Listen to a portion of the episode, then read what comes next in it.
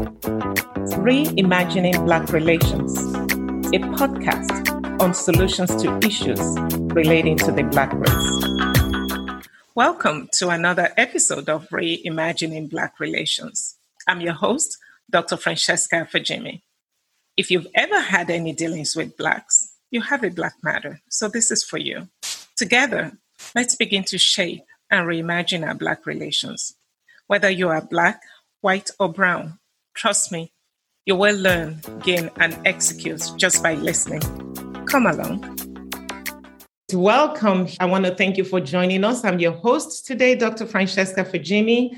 I'm the CEO of MFE Corp and the founder of Your Black Matters. It's an organization dedicated to finding solutions to the issues faced by the Black race. What I would like us to do is really to start with national anthem. As you know, in the Black community here in the US, we have lift every voice. So we must start with that.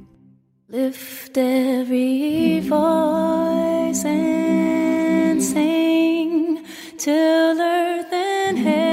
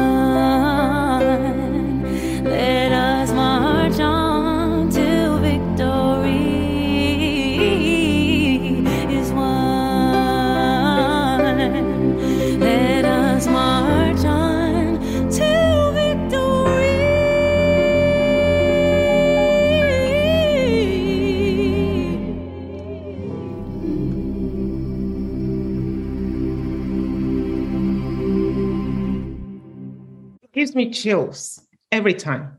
I mean, unfailingly, unfailingly. Whew, okay. Albert Edmund Lord III is an Emmy Award winning creative with a slew of industry awards and more than 35 years of experience in radio, post production, sound editing, live theater, as well as independent film and video production.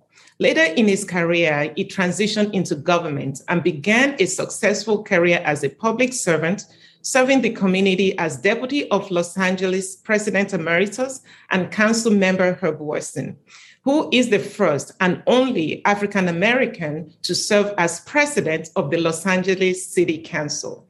Currently, Lord is the Vice President of Government Relations and Arts Programs of Community Build Incorporated.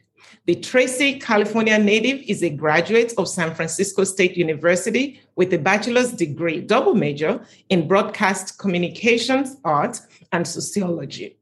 Lord began his career in the mailroom of the former powerhouse radio station 610 KFRC AM in San Francisco and advanced to the position of engineer trainee, learning studio construction, transmitter station maintenance and programming.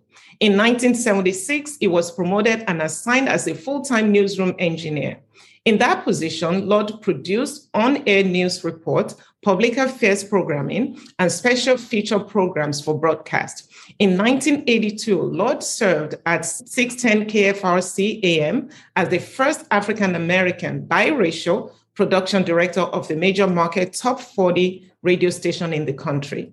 His duties included writing, directing, and producing commercials, promos, special feature, and music entertainment programming.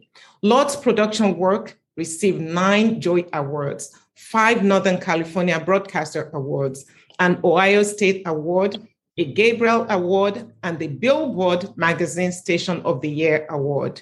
In 1989, Lord relocated to Los Angeles to work at production house Todd AO as a post production sound editor for film and television shows. The industry recognized his work with an Emmy Award, seven Emmy nominations, and 17 Golden Reel nominations from the Motion Picture Sound Editors, where he served on the board of governors for 10 years. Five years later, Lord established his own company, Poolside Post, as a minority owned small business based in Northridge, California, as a post production sound supervising and production service to the Hollywood film and television industry. His credits include Law and Order, Twin Peaks, and the band played on, having our say the Delany sisters' first 100 years, The Preacher's Wife, and Eve's Bayou, just to name a few. Lord was the associate producer and sound supervisor for the indie film 34 South, the first feature film directed by a Black South African woman after more than 100 years of apartheid. He was also the associate producer of The Fire This Time, an award winning documentary about the 1992 LA riots. Lord has served on the Academy of Television Arts and Sciences, sound editors, executive committee peer group, advisory council member for Howard University School of Radio, Film, and Television Department, and the board of directors for the Motion Picture Sound Editors. I want to welcome Albert Lord. As you can tell, well accomplished. He has done much. He's also another influence in the city of Los Angeles. Welcome, Albert. Dr. Fajimi, thank you so, so much. And I am humbled to be in the presence of your esteemed guest this morning. So thank you so much for the invitation and for taking time to recognize the work we have done in the community, if not in the global diaspora. Thank you so much. Absolutely. Thank you, Albert. He's going to be speaking on exhibits on African American Heritage Month Legacy Projects covering 2006 to 2020. Over to you, Mr. Lord. Well, Dr. Francesca Fajimi, thank you, thank you, thank you. And I'm just um, in awe of hearing Jackie speak and Dr. Ray uh, and hearing from our sisters and our queens of incredible accomplishment, but dedicated to effectively making change. I want to maybe talk from a perspective that I'm hoping you'll see as a different type of journey. Um, those of you that are those of you that are able to see on camera, one of the things that has always been a concern, or at least as I got older in life, is the value of color. Um, obviously, um, when one presents themselves to me, the impression of who I am or who I might be from a lineage or a cultural perspective is um, sometimes of question. Um, so I'll just back this up to going to school and not having ever any idea of the differences in us when it comes to African Americans. My family was very divided in blending, if you will, of having African, having Native, having Chinese, and other cultures mixed in with the children. And there wasn't any dissemination about who one was or who one was supposed to be, except that I recall having been told stories that when I was birthed, my mother, who happened to have been the darkest in the family, was elevated in the tribe because of the creature she bore. But what I wasn't aware is how the rest of the family nurtured this baby being and throughout the child development placed me it in a leadership capacity because they felt if any one of the children was to make it out of this circumstance of American society, it would be this one myself. And I didn't ever understand that until I got to be well in my 30s about the value or the responsibility. But I do remember growing up with my grandmother and having to take charge of cousins, of course, that were all different complexions, and telling me to make sure that when we come back, every single one of them comes back, or don't you come back. So that responsibility of being in charge. And again, um, as a kid, I, I didn't comprehend what that was about and didn't understand the relationship people have on looking at you and giving an impression of who you are and what your value might be. My uncle was military advisor to an organization out of San Francisco called the Black Panthers. And as a child, they would hold meetings at a house next door to where we lived. And I had the fortune, the good fortune, of hearing a conversation from a brother by the name of Eldridge Cleaver. And he pulled me aside, and I'm like 13, and said, You will learn more about what's going on in America than any of us could possibly. As long as you don't talk, they're not going to know. You can hear, you can see, and you'll be able to go places that none of us can. So you find out what's happening and you move in that circle and you bring to us what we need to do to survive and excel. Now, I'm a kid. I'm hearing this and didn't realize the magnitude of that, or actually what was going on. But there were other relationships that the Panthers had done to young boys from the ages of nine to 16 with different kinds of orientations.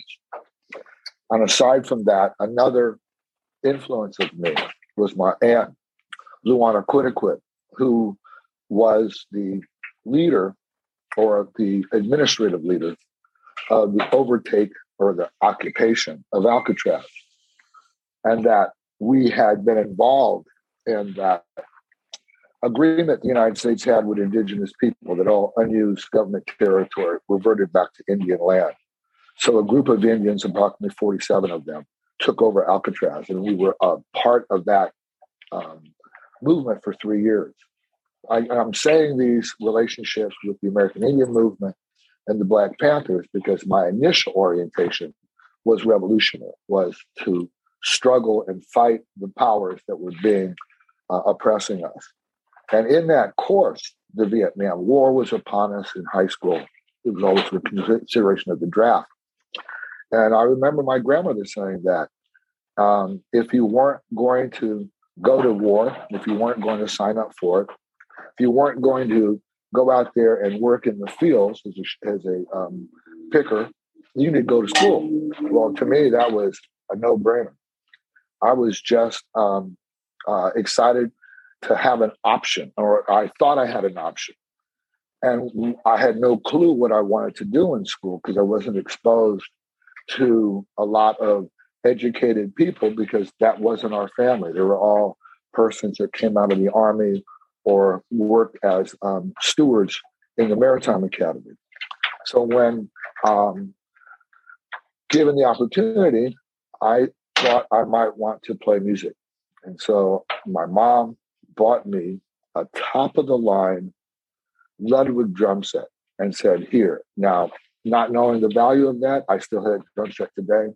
So I wound up playing music and being involved as a self taught musician and trying to figure out how to maneuver through that area. And eventually, um, it led me to going to school at San Francisco State, still not knowing what my career was going to be. And it was insisted that I take classes to get an AA degree, a BA degree in a discipline that they thought would be most appropriate. And I chose sociology because it was actually the easiest. And in one of the courses, um, I wound up excelling in math. So I wound up being on the dean's list for the first time in you know the, the three or four years I was there. And mom said, "Okay, you can take a class of your choosing." So I thought, "Oh, great! Let me take a music class." So I looked for signing that up during the um, registration period and was taken to a part of the school I had never, ever been before the Creative Arts Building. I'd been going to San Francisco State for three years and never touched foot where the theater was. So I'm trying to figure out where my class is supposed to be. I've got a guitar that my mother bought that I was going to take guitar classes. And I happened to be late. Every the doors were closed and I'm lost. I can't ask nobody where I'm supposed to go. That's how smart I was. And I found a stairway that led to the basement of the building. And um, I, not knowing anything else, I walked down there. I got to the department and I came across these doors that were the hugest doors I had ever seen. They were actually the opening to a sound lock that I later learned. I walked down into the hallway, opened up another set of doors, and inside that room was this cavernous like thing, like a warehouse with lights. But there were these students pushing around dollies with cameras on and moving furniture. And I said to myself, now, what the heck is, I've never seen this before. And I'm, you know, a senior in college. So I waited and watched this and was just fascinated. Didn't know when the class was over, I asked one of the students, So, what did I, what's this? And they told me it was news production four, which meant it was a, um, a senior class. And I go, Well, where's the department head? And they said, Right around the corner. I took my guitar, I made my way to it, and I met the department chair, Dr. Stuart Hyde, and I told him I wanted to take these classes. He looked up my records and saw that I had just made the honor roll and said, No problem. I, and so I stayed there for two years and found what I was gifted to be able to do, which was production. One of the courses that was happening was um, Blacks uh, in Television, where a collection of African American men and women were working to try to facilitate how to have a better image and a look on camera. Well, I didn't fit that description. I was able to be represented in a class where we're showcasing Black faces and Black voices. But they say, Albert, don't worry. What else do you know how to do? I said, Well, I can work the mixer. I know about microphones. I've been playing in bands. So I accelerated and moved in the direction of the technology of sound. And what was interesting is that most productions that I've come to see, the thing that was lacking was the technology, is how to bring together great audio or good audio. So I accelerated in that and was fortunate enough to get invited. Let me back up and not invited is the wrong word. In order for me to go to school, I had to take a job. I worked as a janitor, cleaning buildings um, in downtown San Francisco and some other areas. And one of the buildings I cleaned was um, KFRC. Um, so there was a bulletin board that had a listing for departmental assistant. So I took down the flyer, made a copy of it on their copy machine, put the flyer back up, and that next morning, I called up and asked about the job. The um, office manager said, Oh my God, we just put that up um, yesterday. How did you know about it? Well, I lied and said, Oh, the teacher at school told me about it. And so she said, Oh, okay. So having the transcripts or, or, or my um, information for her, she told me that I was overqualified for the position to work in the mailroom. That why would I want to do that with six years in college? I said, no, I need the job. I'm going to take the job. So I wound up filling out the application and it asked about race. And I put down um, Black, American Indian, and white. Wound up getting an interview with the general manager. And I'm, the general manager is talking to the sales manager and they're looking over the application. And they said, while I'm standing there, that I would be a perfect candidate for the job, that I um, qualify educational wise. I also qualified for their affirmative action program. And more importantly, I would not offend the clients. as I worked through the radio station. I got the job. So I worked in it and moved from the departmental assistant doing janitorial work, the mail, and anything else they needed, whether or not it was public affairs, the newsroom, the sales department, or engineering, and was able to transition between the departments because I did not remind anybody of being of Negro, African American, or indigenous descent. And I had no clue this was going on.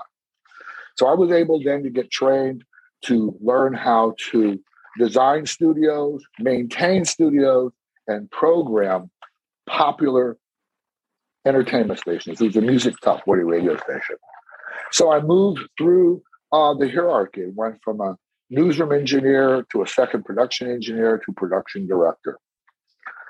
A job offer came out for a position in the um, station for operations manager. And I went to the general manager and said, I'd like to be considered for that position. The general manager said, Not a problem. Let me get back to you. A week later, he brought me into the office and he told me, Albert, I've got some bad news for you.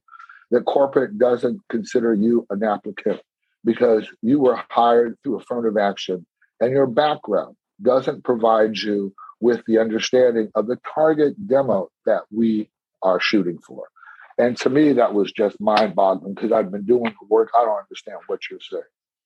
So we transitioned out of that job and we floundered around until I was eventually able to move to Los Angeles and pursue work as a post production sound editor and was able to then be involved in learning how to build and develop television shows, film shows, and what have you. I eventually opened up my own production company.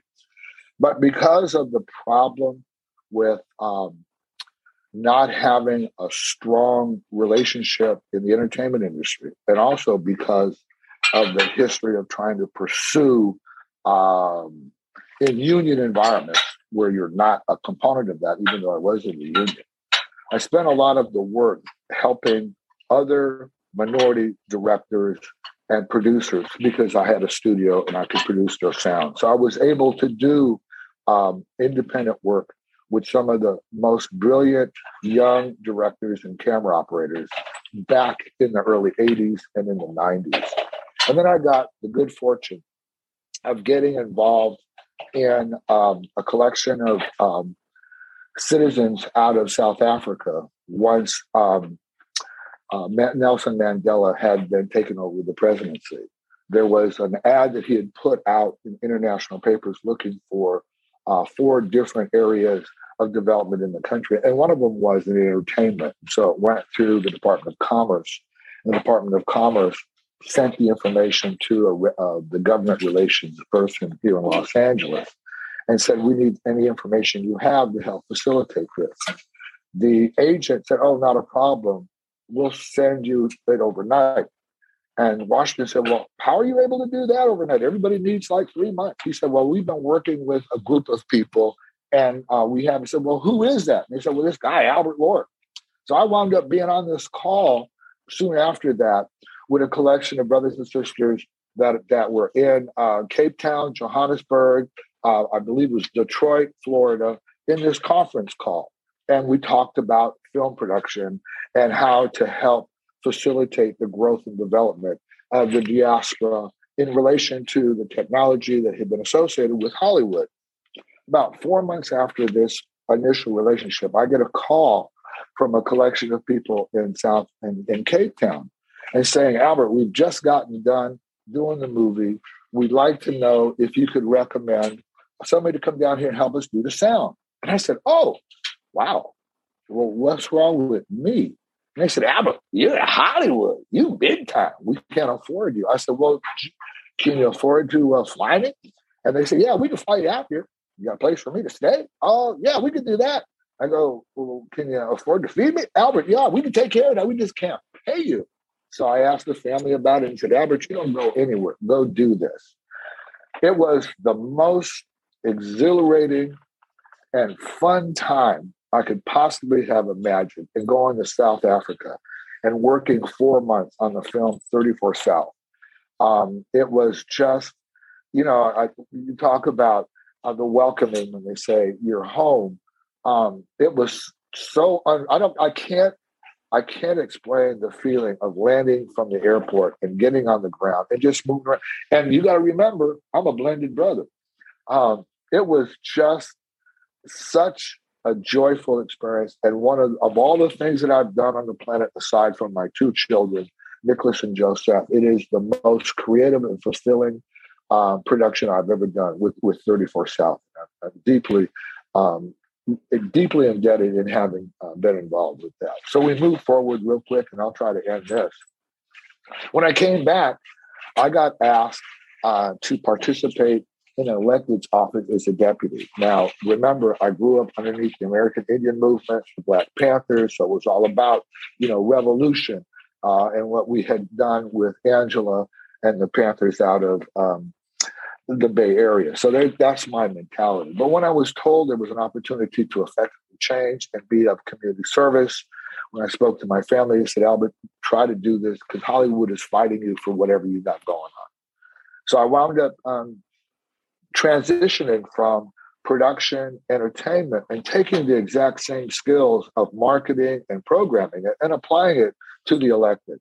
And I was very fortunate and what a blessing to have worked underneath Herb Wesson, who allowed me to take those skills and assigned me to develop these um, exhibits for City Hall during African American Heritage Month from 2006 to 2020, which has literally set the bar.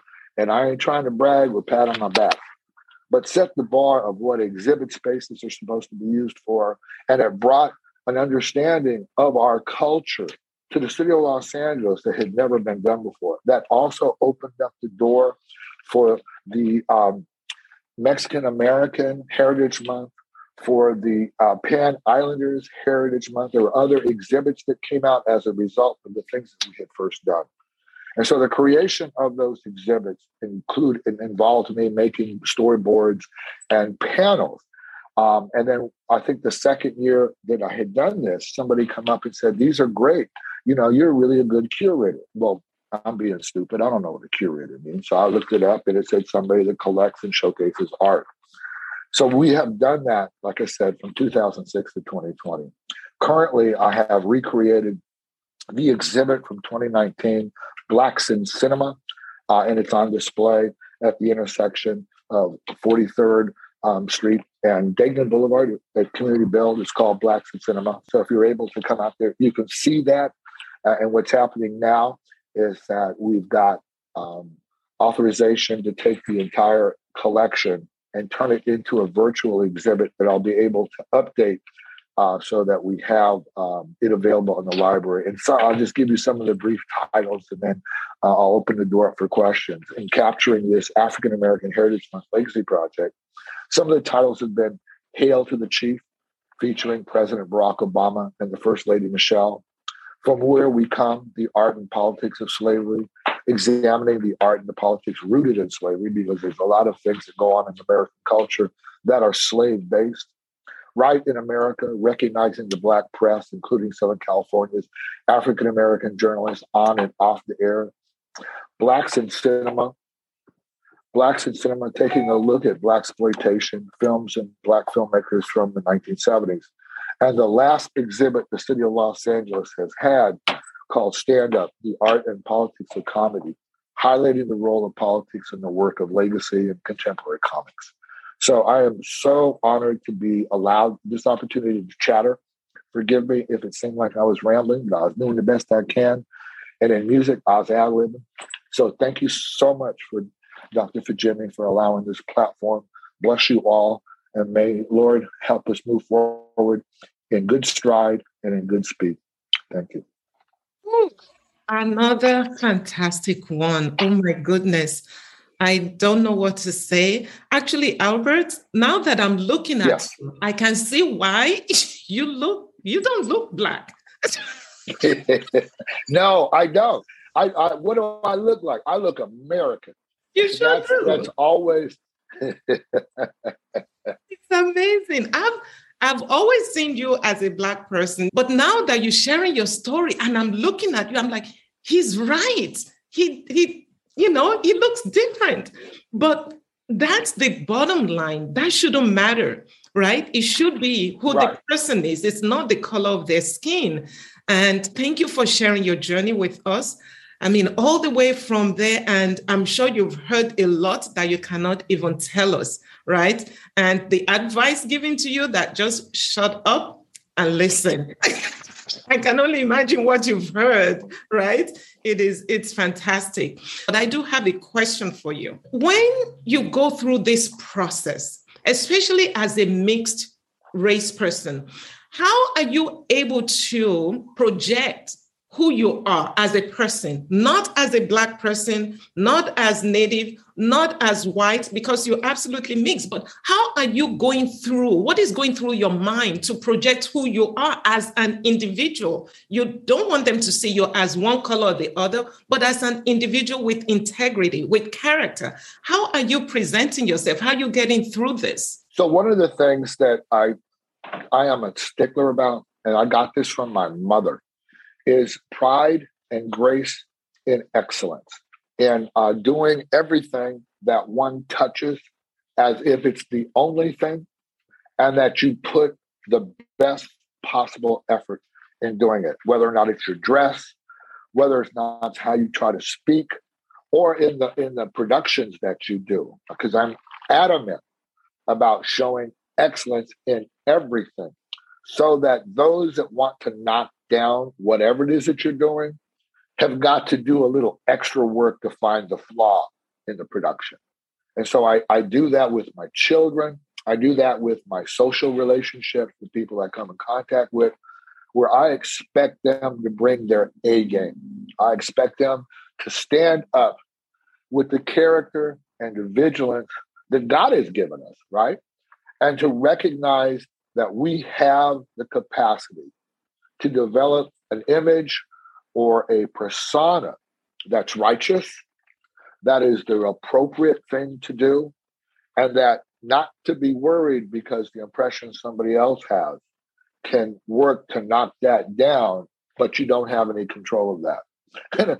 I, I, always talk to the kids about this, and this I, I find this to be funny, is that once you have that vibe going on about you, you know the people that recognize that are puppies and children. The puppies will come up to you and say hello. The children will wave to you and go on because your spirit exudes out from your physical presence. And that's how the best I can look for that protection is to strive for excellence and accept nothing less. I love it. I love it. Thank you. I think Femi's hand is up. Femi, can you unmute yourself and ask Mr. Lord your question? Yeah, um, again, amazing, amazing story, and thank you for for another wonderful gift.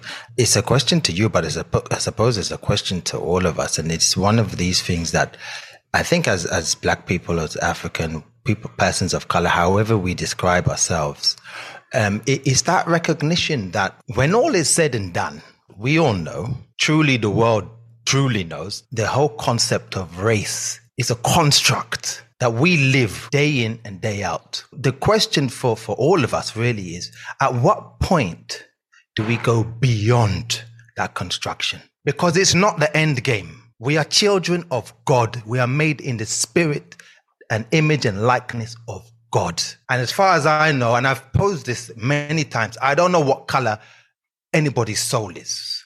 Entertainment or media or anything that has a social implication can influence a, a, a country.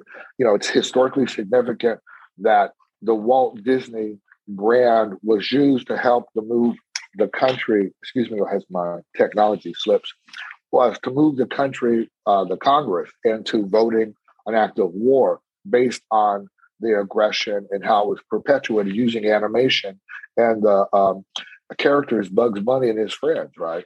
Well, you talk about how do we change that construct? Well, we take the man of the narrative. We construct our story based on our interpretation of who we are, but we give it in a message that doesn't fight or alienate the capacity to teach the listening audience where we're going.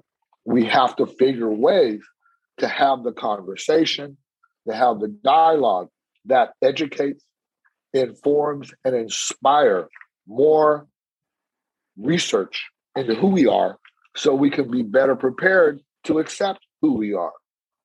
We have to control the narrative and take it um, to the highest possible level with execution of excellence. Thank, thank you so much. We we must own it. We own the narrative. We own the messaging. Fantastic. Thank you, Femi. I see Karen's hand up. Karen, do you have a quick question for Mr. Lord? Well, I have a lot, but I'm going to try and keep it to one. First and foremost, I do love the internet because I looked you up too. Very impressive, by the way. Um, and I don't know if you remember it or what ran through your mind, but the portion of the story that you told that really resonated with me was how you went in, you did the work, you had the qualification, and then at the end, because you were brought in under affirmative action, because you were Black, all of a sudden you weren't qualified or to represent what they wanted. Do you remember what was running through your head at that moment or what your response was to the fact that wait i did the work i'm qualified i mean i was qualified enough to do everything but now i'm not qualified because i'm black my initial response was a bit of anger because again there was no plausible reason why first of all i was shocked that somebody would come back and say that i was not prepared for that whatsoever as a response from an environment i'd been in for 15 years i was just for somebody to come back and say you're not qualified because we hired you through affirmative action is ludicrous. I mean, are you kidding me? I've been doing the work for two years. I'm sorry. I was very hurt behind that. And, and, and part of the, the pain, because I think Dr. Ray said that we are war heroes. And uh, that is something I'm going to put into my personal story because she's absolutely right. That pain, that stab has not gone away to this date. But what it did do is accelerated my demand and desire to do better, right? With um, the sadness to all of the story, and, and this is uh, part of the public record, is I challenged that and said, wait a minute, I'm competent, I'm capable. Why are you not giving me the opportunity to take this job? Whether or not um, I, I, had done any kind of um, work at a smaller market radio station. Why are you not grooming me to take on the mantle of this position of control? And in hindsight, again, controlling the narrative. They figured we give this brother this job, oh, that's not the word they would use, that he's going to change programming not to go towards a white audience, but to go to an audience that we can't sell. And let me be clear white radio, white newspapers, white publications do not advertise to our community. Okay. Advertisers at the time aren't buying ads on radio stations that target a minority audience. There's no money and I mean, apparently there's no there's no support in that. Advertising agencies and all of those media buyers are looking for marketing trends that help propel the dominant culture. Now it's changing slightly not enough. So that whole idea of just because you were hired through affirmative action, you're not qualified is ludicrous. And I challenged it. Unfortunately, um, at the time of that challenge, the nation was not ready for that story, just like they're not ready for the Panthers and they weren't ready for the American Indian movement. And the needle kind of sort of had moved into inclusion and providing prosperity to those that are capable or want to be capable and need that push up. But you asked a very simple question How did I feel? Angry. And it has hurt me to this very day. And I fight every moment not to allow that to change the way I view myself or people that I come in contact because I've been angry for a long time. Like Jackie DuPont Walker said when she got out of college, she was angry. I'm I got that. I know that. And I'm so sorry, just one quick thing, and That's this is okay. mostly to most of the panel. In that moment, and because of that moment, it kind of made you who you were. So for everybody on the panel who has, who's had that moment, who's had that injustice done to them, but has triumphed over it and become victorious in their profession and everything else, do you take that moment as a gift because without it, the anger that you feel and the push to make sure that no one else puts you in that position again has put you where you are. You know, like, I mean, in that moment, you knew that you were qualified. In that moment, you knew you were, you know, you were unjustly taken away from a position. Did that prompt you more to become, you know, a seven time Emmy nominee, uh, all this, everything that you are now? Do you think that moment, I mean, if you didn't have that moment, you would still be where you are? Um, when you talk about a gift, what gives me the last thought is that um, he would not put anything on our shoulders that we couldn't bear. And there was a reason that I witnessed that. There was a, for, for whatever reason, to have been trained as a technician uh, to build designing program because nobody else in the in the entire RKO chain had that position. Um, a gift, um, I don't. It, it's a blessing and a gift that I survived it.